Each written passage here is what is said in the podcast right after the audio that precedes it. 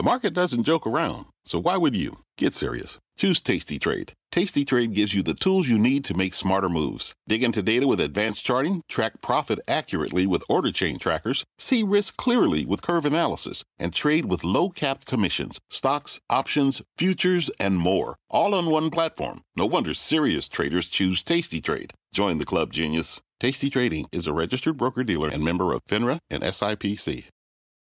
Homes.com knows that when it comes to home shopping, it's never just about the house or condo, it's about the home. And what makes a home is more than just the house or property, it's the location and neighborhood. If you have kids, it's also schools, nearby parks, and transportation options. That's why Homes.com goes above and beyond to bring home shoppers the in depth information they need to find the right home. And when I say in depth, I'm talking deep. Each listing features comprehensive information about the neighborhood, complete with a video guide. They also have details about local schools with test scores, state rankings, and student to teacher ratio. They even have an agent directory with the sales history of each agent. So when it comes to finding a home, not just a house, this is everything you need to know, all in one place. Homes.com. We've done your homework. My mission is simple to make you money. I'm here to level the playing field for all investors. There's always a bull market somewhere, and I promise to help you find it. Mad Money starts now.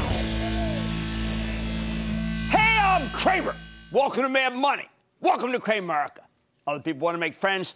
I'm just trying to make you some money. My job's not just to entertain you, but to educate and teach you. So call me at 1 800 743 CNBC or tweet me at Jim Cramer. Look, we can handle a brutal decline in the stock of the world's largest company, Apple. And we can handle the yield on the 10 year Treasury surging ever closer towards 3%. But we can't handle both at the same day, particularly a Friday. Hence today's shellacking, with the Dow lost 202 points. The House of Pain. S&P sank 0.85%. Nasdaq nosed 5.127%. It's a real shame. You know why? Because we, we had a plenty of good news today, good corporate news, including a surprisingly good quarter from the down and almost out General Electrics, a dynamite earnings sheet from Honeywell, and perhaps the end of the punishment for one of our nation's largest banks, Wells Fargo, which settled with federal regulators for a billion in fines to put an end to its cross-selling scandal and automobile and whatever. Who even knows? But I know this: its stock jumped two percent. Nevertheless, the algorithms, those pesky artificial intelligence gremlins, are set to sell stocks and buy bonds when rates go to 3%.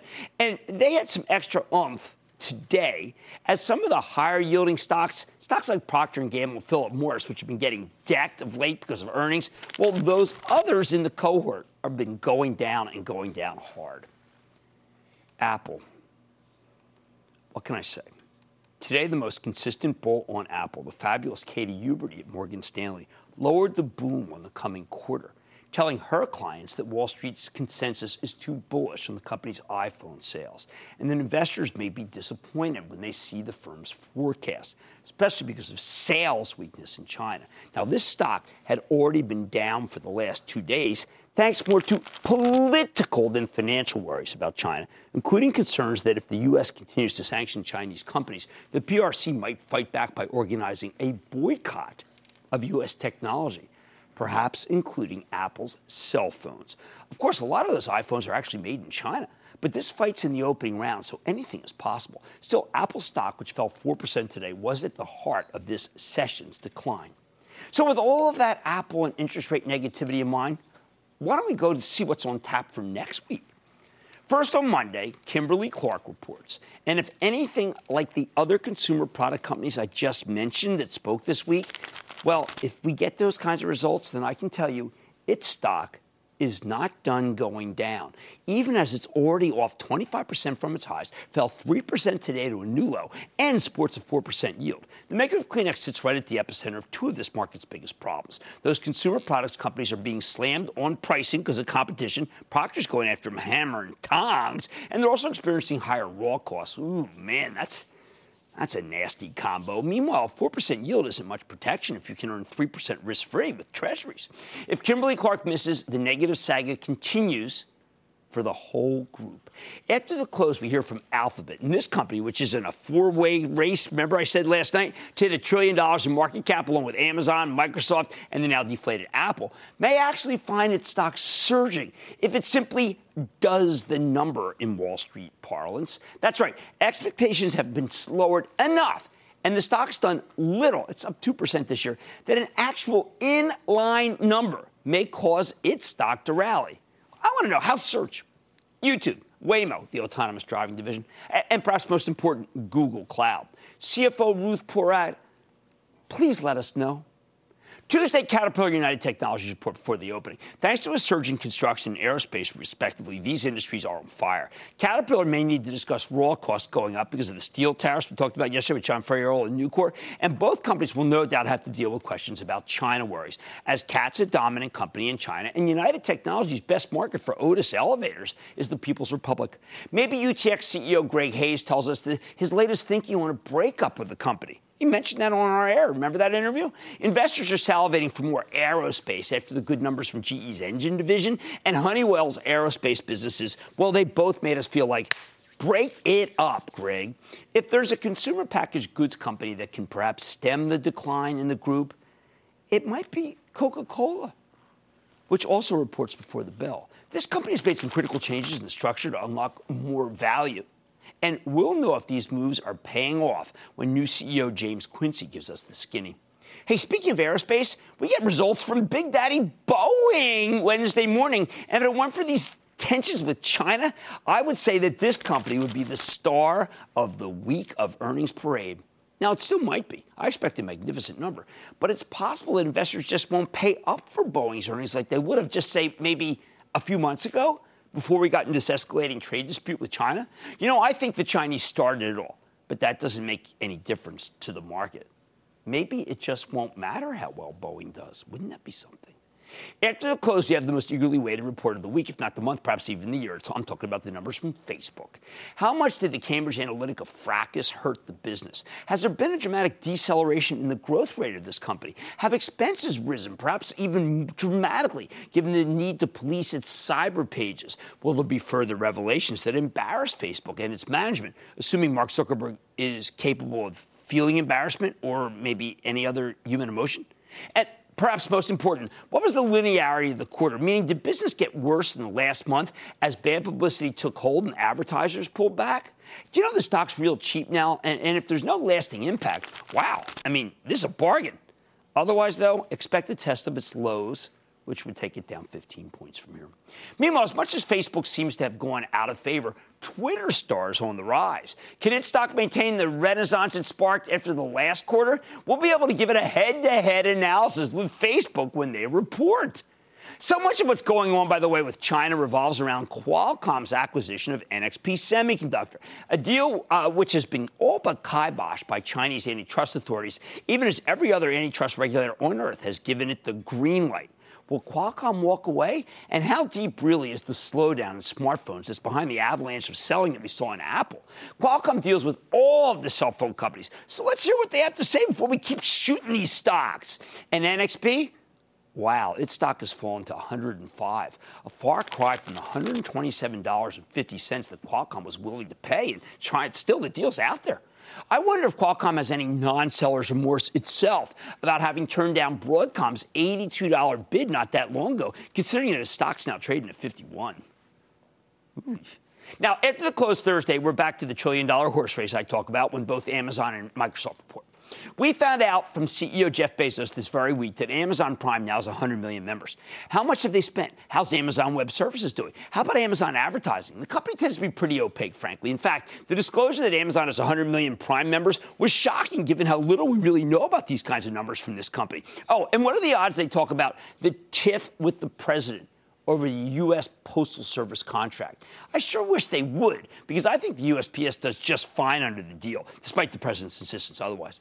Microsoft has quietly built a cloud operation that's performing superbly, taking business that might otherwise have gone to Amazon. You've heard me talk about it. It's called Azure. They've also turbocharged LinkedIn. Remember that acquisition? Meanwhile, even Microsoft's playing all Windows Pow. I like that. Plain old Windows. Satya, you watch the show. Pow. Well, their business has gotten a lift from renewed interest in personal computers.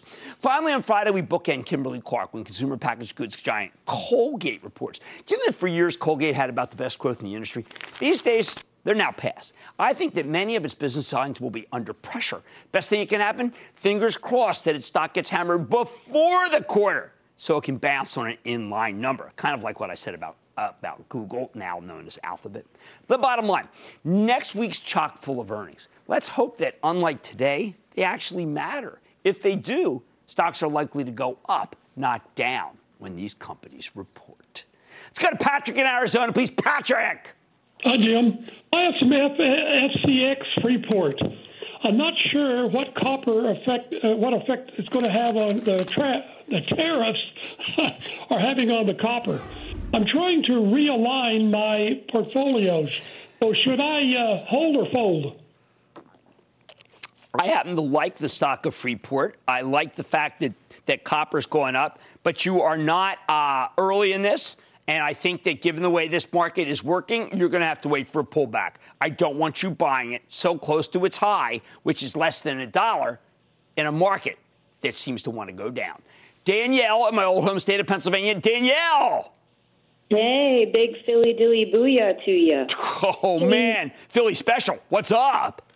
Hey, learning about the rise of pet care stocks from you last year when you profiled IDEXX, I wondered what you thought about Trupanion to isolate some pet care positions you know, and get it, away from larger staples. I have to tell you, Danielle, I happen to like the pet medical insurance business because if you are like us, we spend a lot of money on uh, Bug and Everest. They used to call them NVIDIA, but, you know, NVIDIA stock's going down. Just kidding, he's still NVIDIA. But you know what? We're going to stick with what brought us here. We're going to do IDEXX Labs, and then Zoetis reports this week. And Zoetis is going to be more about commercial, I think, this time. But I think Zoetis ZTS is a higher end company. How about David in Pennsylvania?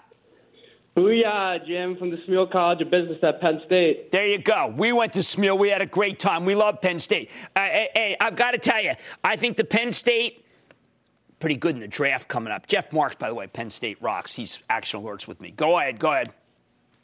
My question is uh, Do you think the Fortnite craze will lead to a material impact on Activision Blizzard when they report earnings on May 3rd? Uh, not this quarter, but I, I do fear that that new game has taken the world by storm. Even though I think that uh, you know you've got esports, I think that the consensus is building that Fortnite has changed the equation. All right, busy week of earnings on tap, and if the reports actually matter, then I think stocks go higher. But they sure haven't of late. And what I tell you about Fridays, they're like the way I used to think about Mondays. Oh man, money tonight. Trump just took OPEC to task. I'll tell you what it, it, means for oil prices going forward. It's a little different from what you heard from everybody else. Then I'm eyeing a few pot stocks.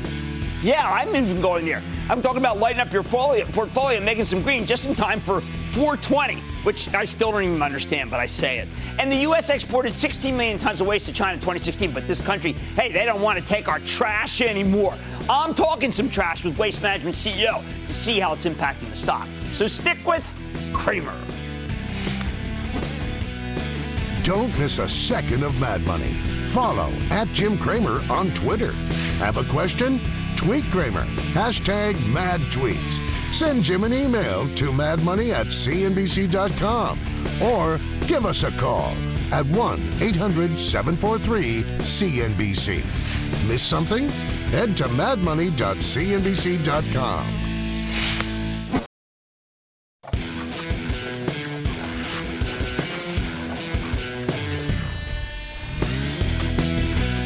Every time they lower interest rates, the cartel, because I call it a cartel, right. the illegal monopoly raises oil prices, okay? So the monopoly, because that's all it is, it's right. a total illegal monopoly. If businesses ever formed OPEC, everybody would be put in jail. oil that's close to 100, going to be over 100, and nobody in this country calls and says, get that goddamn oil price down. You get it down. And they can do it. You think they can? They have capacity oh, absolutely. to do it. Oh, Let me tell you. In the old days, our people, our presidents used to call. We don't call anymore. They ought to call and they say, you get that price down and you get it down fast. And you know what? If spoken to properly, those prices would come down like you wouldn't believe. Nobody calls. Who's going to do it? Condoleezza Rice? Uh, it's been a decade since then Citizen Trump came on this show and railed against OPEC as an illegal cartel, a monopoly, asking our leaders to make the call to OPEC to demand lower oil prices. Now he's president of the United States, and he thinks it's his job to force OPEC to bend to his will. Look, I get it. Oil's moved up a lot lately, not to 100, but it's moved up a lot. And even at this time, it's been happening with interest rates going higher, not lower. So the president's bashing OPEC with a tweet that indicated we are once again awash in oil and the Organization of Petroleum Exporting Countries is up to its old tricks. No good and will not be accepted, he tells us in his tweet. There's only one problem. If he calls OPEC, like he said they should have back then, and says, take that price down, like he wanted our leaders like Condoleezza Rice. By the way, she was the Secretary of State at that time. That's why he said that. Here's what happens there'll be no one at the other end of the line who matters because it's not OPEC that's behind this rally. It's the oil market itself, plain old supply and demand. And that's the real problem. The president may not be the most subtle guy, but if he were to do a little more homework, he discovered that this particular situation is very subtle. That's because the OPEC that existed that exists today, well, it's a shadow of its former self when he made those comments to me a decade ago, Mad Money. You see, OPEC no longer controls the price of oil. Instead, what the president should do, he should check in with Paul Kibsgaard. He's the CEO of Schlumberger, which is the world's largest oil service company. Kibsgaard would tell him the same thing he told everyone on his conference call this very morning.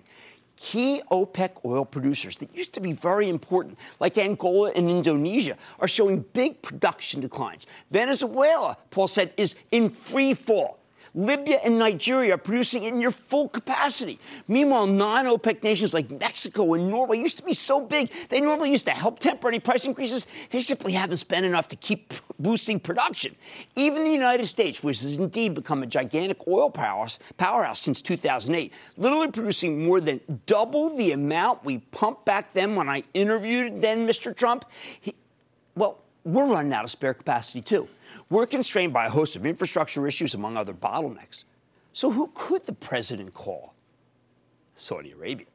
The Saudis actually do have the spare capacity needed because it, they kept investing during the whole downturn.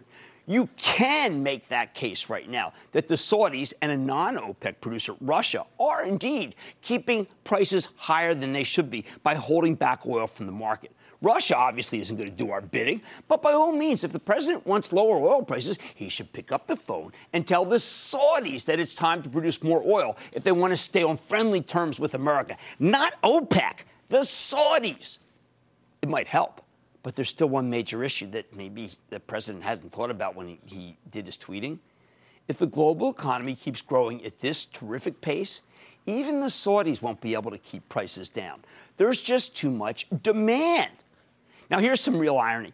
If oil stays here at these inflated levels and the U.S. solves its own bottlenecks and we push for more alternative fuels, then prices will only fall by themselves. Of course, the president is a total fossil fuel true believer. But if he were to become a bigger fan, say, of renewables, you could envision a world where we could make ourselves independent, even of Saudi Arabia.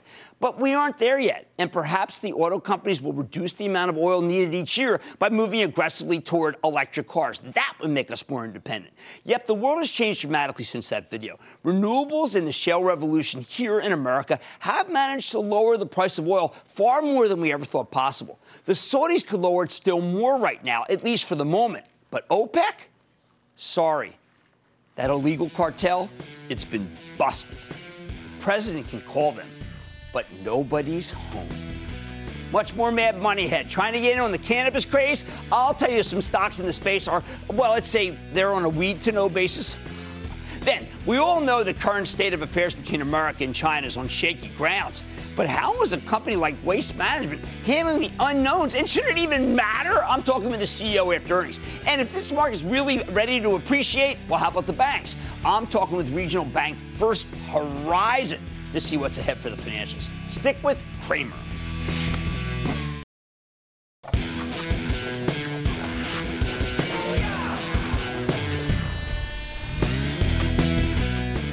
For those of you who never really liked the Cheech and Chong movies, today is a very special day at least for a certain subset of the population. This is April 20th, 420, the day potheads like to go up and smoke, the highest of high times. So, in honor of this dubious holiday, we're going to celebrate by taking a look at the state of the marijuana industry because this has become an incredible bull market.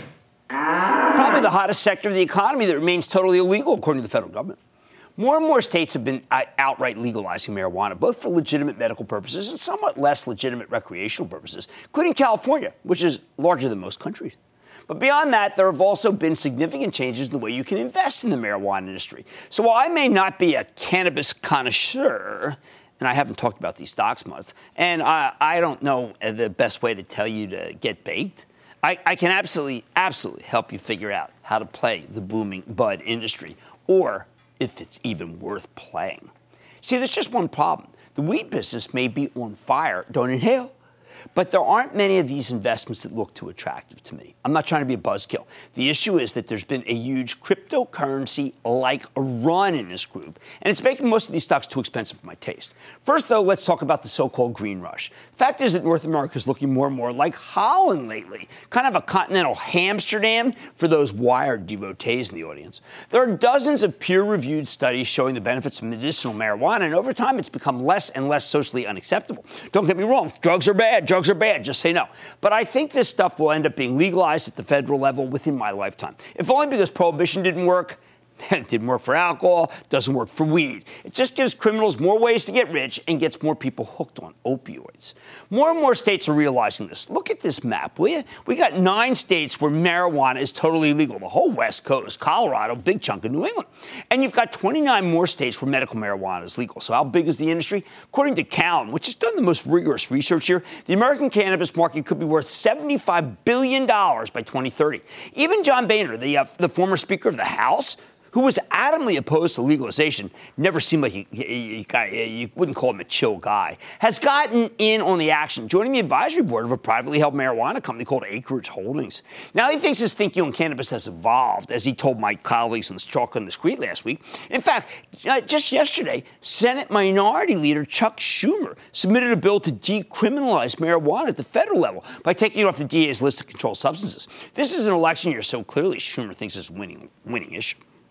Of course, the Trump administration has very different views, especially our very old school Attorney General Roscoe P. Coltrane. I, uh, Jeff Sessions. So you got to admit, though, he is a little reminiscent of the sheriff from the Dukes of Hazzard. Uh, Sessions is not a fan of the marijuana industry, and that makes investing in these stocks inherently more risky than investing in something that's less legally murky.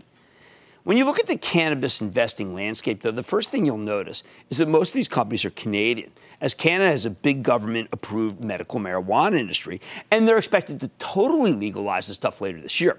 A number of these Canadian stocks are available in the United States, but almost all of them trade over the counter. The pink sheets, they call them, makes them illiquid, highly volatile, and just generally the kind of thing that I'd be very hesitant to recommend on this show or anywhere else for that matter. When you throw in the fact that these stocks have had enormous runs over the last four or five months, you can understand why I'm not a huge fan. For example, look at Aurora, Aurora Cannabis Company or Canopy Growth Corp, or Aphria. Those are three Canadian hemp farmers. These stocks caught fire in December. They ran up in advance of weed becoming legal in California this year. And while they've come down in recent months, they're still much higher than they were just six months ago. It's not just California. We've also seen the creation of a bunch of marijuana themed ETFs. I can think of five off the top of my head. So these ETFs bought a basket of pot stocks that sent those stocks higher, which in turn pushed up the ETFs and drew in more money from investors, starting the whole process again in kind of a virtuous circle, I guess. There's one more component. The marijuana stock started blazing right around when the cryptocurrency bubble peaked. And I think a lot of those same people swapped out of Bitcoin and swapped into the pot space. And look, even though this group has pulled back from its January highs, the fact is that the valuations are still very, very, very extreme. Barron's talked about this in a recent cover story of the marijuana stocks, many of which were selling at more than 100 times sales, not earnings, which would still be very pricey, but sales, which is nuts. The Canadian recreational marijuana market might end up being worth $9 billion a few years down the road. But Aurora Cannabis is already a $3.8 billion company. Canopy is a $4.7 billion company. Aphria is a $1.85 billion company. Basically, just these three wholesale growers are worth as much as the whole Canadian ganja market might be in, say, five years. That's very optimistic. I'd rather own a chain of nurseries. Here's the thing legalization is horrible for pot pricing, at least from the perspective of your pusher man. When states legalize, prices fall through the floor. I mean, it's a plant for heaven's sake. The fact that it's against law is the only thing that makes it expensive. So if you're betting on the state of the industry several years down the line, you really should bake that into your numbers. I've seen it with my own eyes in Oregon, where they plowed up whole Pinot Noir vineyards of very fine quality Pinot Noir, Pinot really some of the best, and planted tons of marijuana instead. Now prices have fallen so low that these people sure wish they had their grapevines back. What about Cronos Group, the first pot stock to be listed on a major U.S. exchange? You ever see that on the crawl? It's in the ticker underneath. It trades constantly. Cronos trades on the NASDAQ, making a very different beast from the other marijuana names that trade on pink sheets. The company is a diversified, vertically integrated cannabis producer with a presence across four continents. They have medical marijuana licenses all over the world, and they do their growing in jurisdictions where it's safe to do business. But is Cronos a buy? Maybe, but I know it's too risky for me to recommend to you. First of all, the company barely even has a business at this point. It looks like they're going to generate less than 5 million in revenues. Million, by the way, not billion. Million. Uh, and the stock is valued at 1.3 billion. Yeah, billion with a B. Of course, it's growing like, well, um, yeah, okay, a weed. But even on this year's estimates, it trades at 13 times sales, too rich for me. And I wouldn't touch the marijuana ETF, same problems. If you were cannabis, you want cannabis exposure, okay, let me give you two of them, and they're kind of, uh, they probably aren't as pointed as you like, but I don't care. GW Pharmaceuticals, a British drug company working on real medications that are derived from cannabis. I would recommend that stock for 80 points. Or you can buy Constellation Brands, STZ, the Cramer Fave Brewer and Spirits Company that has a small 9.9% stake in Canopy growth, the Canadian grower. It's a marginal relative to the rest of the business, but if the wheat business really does here, then yeah, maybe it gives you a big payoff. In the interim, Constellation gives you some great ways to play my personal intoxicant of choice, beer. Think Corona, Modelo, Pacifico. Oh, hey, by the way, here's something that's going to help the numbers. Cinco de Mayo falls on a Saturday, and it also happens to have the advantage of being a very well-run company. The bottom line. When you're dealing with a controlled substance, you always need to play it safe. So when it comes to investing in the marijuana stocks, most of them are way too dank for me. They're downright bubblicious, which is why only GW Pharma and Constellation Brands have my blessing because I don't want your money to go up in smoke. Stephen in Tennessee, Stephen. Hey, Jim. So uh, I'm calling today in regards to Scotts Miracle-Gro. So I know back in early January, you mentioned Scotts Miracle-Gro was the best play for someone wanting to get into the cannabis sector. However, later that month, the stock went down 20% due to slower than expected pace of regulatory changes in California. So now, after the recent announcement of acquiring the hydroponic distributor Sunlight Supply on Tuesday, do you think this will position the company to dominate well, this specific niche of the market. You know, the core business, the, the, core business isn't uh, wasn't doing that well, but this is the growing season. We get good weather; it's going to go higher. Yields 2.5 percent. It's a very well-run company. I'm not going to back away from it here. I think it's the right thing to be in. But remember, what I was saying then was just to be sure that that was a marijuana play that was better than a lot of the crazy marijuana plays that people were betting on. Did it work? Well, let's see. I think that it's not done. This is a spring stock. Julia in Arizona. Julia. Hi. Hi. Um, I recently invested in INSEE back in August of 2017. Okay. And I have 1,505 shares.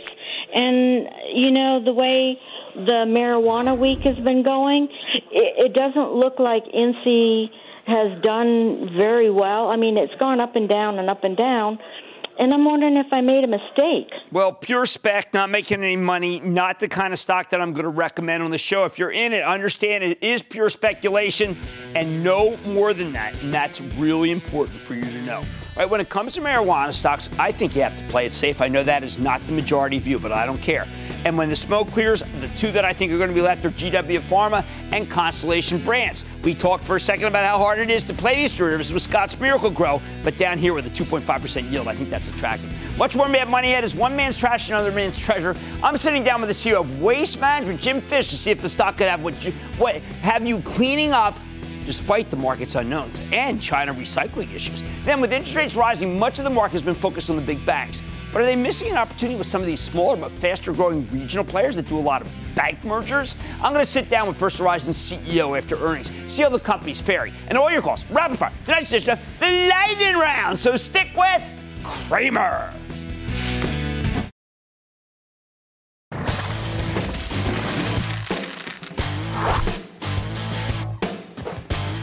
What's going on with the stock of waste management, the largest waste disposal company in North America? Just this morning, Waste Management reported what I thought, by all accounts, was a solid quarter. Company delivered an 8 cent earnings beat off of an 83 cent basis. Business is doing pretty darn well, with nicely better than expected organic sales growth. While the stock initially rallied, it only gave up all its gains. And this is getting to be pretty par for the course, as Waste Management stock has been under pressure for most of this year. The reason? Turns out the recycling business is very levered to China, as the majority of recyclables that are reprocessed for sale end up being exported to the People's Republic. Even before the current trade disputes started getting out of hand, waste management was in the crosshairs as last year the Chinese government announced a ban on mixed waste paper and mixed plastics that went into effect on Jan 1. Here's the thing. Recycling only accounts for darn 8% of this company's sales. So, does it make sense for the stock to be penalized like this? Let's take a closer look with Jim Fish, the CEO of Waste Management. Hear more about the quarter and where the company is headed, especially with respect to these Chinese issues. Mr. Fish, welcome back to Mad Money. Hey, thank you, Jim. How are you? Uh, well, Jim, I'm, I got to tell you, I'm confused. You got a business that's eight that, that is less than that is 10% of your company. On the conference call, all anyone wants to talk about is recyclables. Shouldn't they be more focused on what is amazing organic growth and fantastic core pricing? Well, sure. I, look, it's it's uh, recycling is one tenth of the of the solid waste business, but it is an important part of what we do. So I understand the, the conversation this morning, but look, solid waste was was outstanding, and we've got a plan for for uh, helping out the recycling business. Well, can we talk about uh, commercial and industrial versus residential? Because that's stuff that I understand more than recycling. How are they doing? Right. Well, so so commercial. Uh, you're talking about recycling then? No, no, no. That's what they're talking about. I'm talking about your real business. I'm talking okay, about pickup okay. and, and, and construction. Got it. Well, so the, the strength in the solid waste business came from commercial, industrial, and landfill. The resi business uh, has has been a little bit soft for the last few years as we've culled uh, some of the some of the lower margin business out. But boy, commercial was outstanding. Landfill was good. Uh, industrial's been very good. I think it kind of parallels the economy and the strength in that in, in both U.S. and Canada, and also some of what we're doing on on uh, our customer experience and our discipline growth. And where are the uh, geographies that are doing the best? And what kind of construction and commercial is it that's doing so well? I tell you, it's hard to pick a geography that's not doing well. They're all doing well. I guess you could say that maybe Western Canada is, is a little bit, still a little bit soft, but uh, but it's coming back as oil comes back. So um, most of the geographies are really strong right now. The ones that are doing the absolute best are probably in the South, uh, Florida, uh, Tennessee, Texas, California. Excellent. Now, are you having trouble getting drivers? I keep hearing that drivers are in shortage in this country. We're not having trouble getting drivers. Uh, we did put the $2,000 bonus out there, and, and we, we're paying it at the end of the year. And part of our uh, objective there is as a retention tool. So it was not just to inject 2000 back into the economy, it was also as a retention tool. And, and what we find is that after a year or, or two at the, at the longest, our drivers tend to stay with us. So we lose, uh, when we lose drivers, the majority of them go in that first year. So we've bought ourselves a year with that $2,000 bonus, and, and we'll start to see uh, a reduction in, in that churn uh, of drivers here in the next couple of months. All right, now you introduced a term that I didn't know. We go back to this issue that everyone's so plagued about diversion. Can you tell our viewers Right. what diversion is? You know, uh, we used to talk about it as recycling, and, and recycling is, is obviously a good thing. Recycling means you, you reduce the amount of natural resources uh, that are used because you recycle existing products. Now we call it diversion, and diversion basically means that, that we divert more at the curb out of the trash bin and into the recycle bin. So the irony of that is that, that in, in many cases, diversion results in uh, a lot of that material ultimately ending up in a landfill. Uh, this morning we had our, our Los Angeles uh, recycle manager on uh, showing our employees what came through the recycle plant this morning. that was diverted into the uh, out of the trash bin and into the recycle bin. And it is, Jim, it's everything under the sun.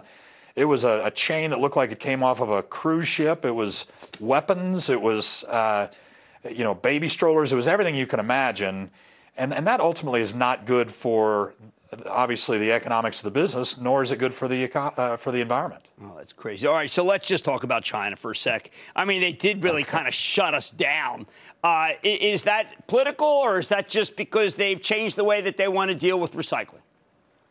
You know, it may be political. I don't know, but but I think you know maybe their their primary objective there is to reduce the amount of trash that that essentially we've been exporting to them. Um, when you think about the fact that five years ago the amount of contamination, as we call it, or trash coming in the front door at these recycle plants was 10 to 15 percent. Now it's 20 to 25 percent. And so China's tired of that, and, and, and I don't uh, I don't debate that with them. They, they've said we're gonna what you're going to send us is going to be 0.5 percent contamination. So it's it's resulted in an increase in our our operating costs, and the way to handle that is is to look at our uh, customer base and, and educate them on what is recyclable. And, and if they if they still can't get it, then we'll, we'll have to charge some fees. All right. Well, look, I got to tell you, I'm more focused on what on the stuff that is making you all the money, not the stuff that is costing you a little bit of money. That's why right. I like your stock, Jim Fish, President and CEO of Waste Management. Good to see you, sir. Good to see you too. Thanks. If you were on this conference call, you wouldn't believe it. It's all about China and recycling, which is not what they do for a living. Their money's back in.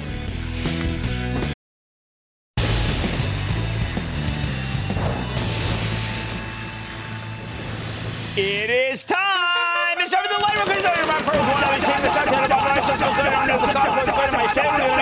one.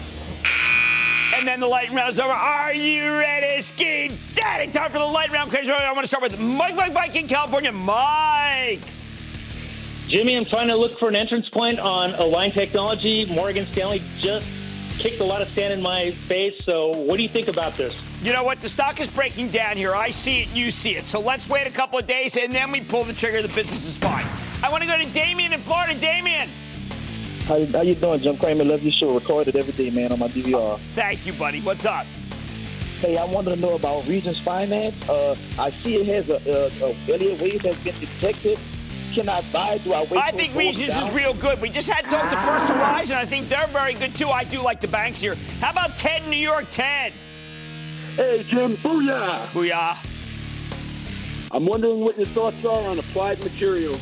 I like applied materials so much, but you know what? Every morning I wake up and like take a look and see what's going on in China. At three o'clock I get up. I don't like what I see. Applied materials has a good business in China. We're going to let that stock come down a little more, break down a little more, see what happens in China, and then trigger. Clyde in California. Clyde calling on Edwards Sciences, Life Sciences, EW. Oh, that is a great company, and they have the best device. You don't have to crack open the chest cavity of an of a person in order to be able to do the heart work. That stock is a buy. I need to go to Gene in Pennsylvania. Gene. Hi, Jim. I've learned so much from watching your show. Thank I bought QLYS a few weeks ago before its run up. Should I hold or sell? Well, look, the last bastion of stocks that are still holding up are the uh, the cybersecurity stocks, and I, I got to tell you, I think that's a good company you've got. I'm not going to discourage you. My problem is just, you know, everything is coming down. Everything is coming down, and we have to wait to buy any more for those. That's what I've been telling people in the ActionAlertsPlus.com club. Let things come in. We're going to get better prices. Scott in Florida. Scott. Booyah, Jim from Hollywood, Florida. Hollywood, Florida. My grandparents used to live there. What's up? hey, Jim, the company I'm calling about has gone up 70% over the past year. They make aircraft uh, replacement parts for engines and general aircraft. Yeah. And I'm just curious if, if you think they're still investable at this point in time or not. The oh, company you know what? We're not so buying anything at 52 week high, but stocks that are 52 week high today that pull back between 3 and 5%. We are going to buy, buy, buy. But they got to pull back first. There's only a few left that are still up there. And that, ladies and gentlemen, is the conclusion of the Lightning Round. The Lightning Round is sponsored by TD Ameritrade.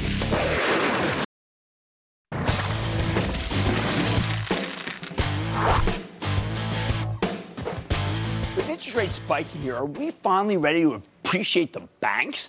So far, we heard from the big money centers, some of the smaller regionals. Even when the results are strong, it doesn't seem like anybody cares.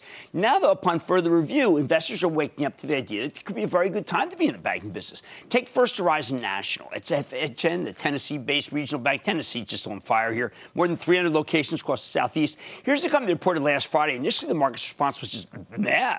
First Horizon delivered a three cent earnings beat off a 31 cent basis. Key metric here is net interest margin, what they make off the difference between what they pay you for your deposits and what they can make from investing or lending, and, and also, of course, borrowing, uh, buying tre- uh, treasuries risk free.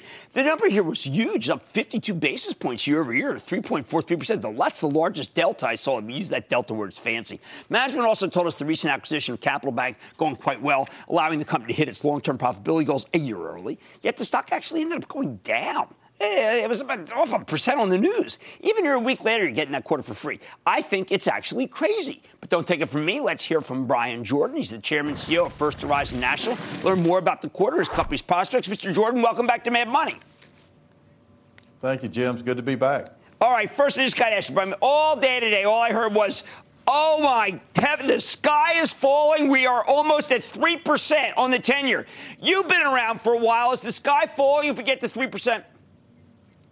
No, the sky's not falling. That's about as predictable as the sun coming up tomorrow. Interest rates had to go up, and the Fed has been very clear that, that not only have they raised rates, they intend to raise rates in all likelihood two or three more times this year. And steepness to the yield curve is a good thing. The 10, 10 years going to migrate up as the Fed normalizes on the short end and reduces its long end pressure with the uh, ta- uh, the uh, uh quantitative easing that was implemented in a couple phases over the uh, the early 2010 to 12 timeframe. And is it possible that people either forgot or we have so many young portfolio managers that they don't realize that being a banker in this environment makes it so that you should pay a lot more for that banker stock?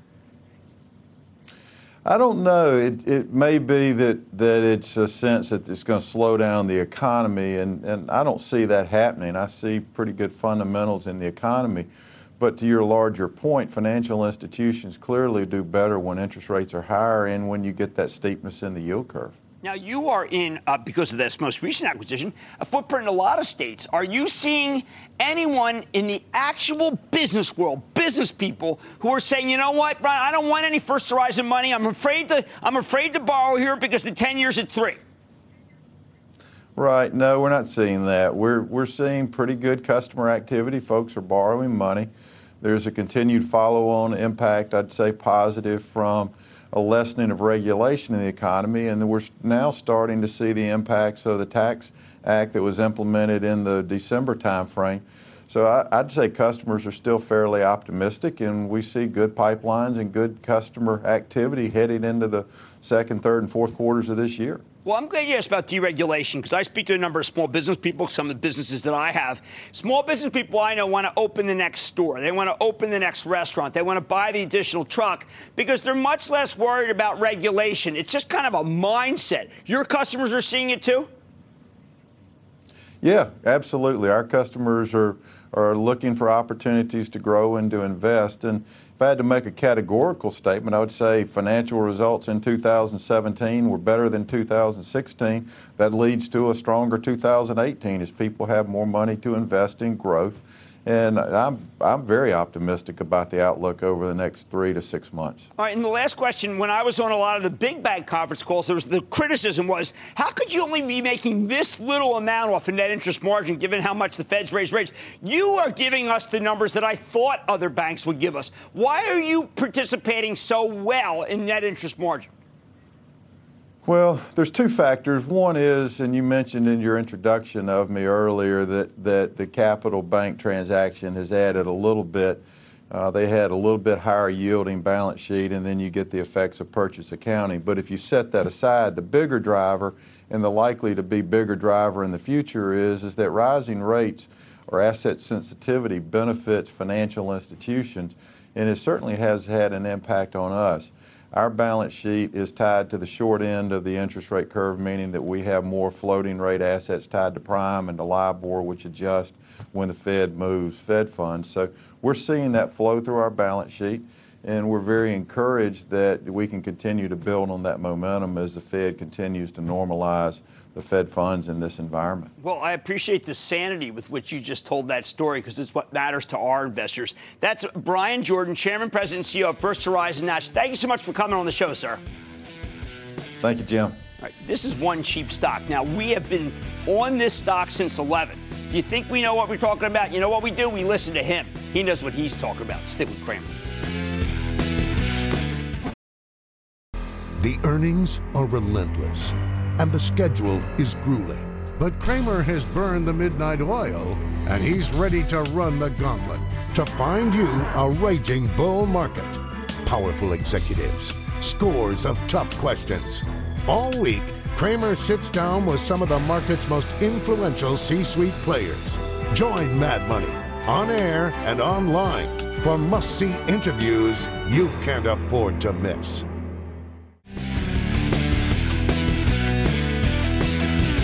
Here's the issue. Fridays are now bad. Why? Because we're all fearful what the Chinese will do on Sunday.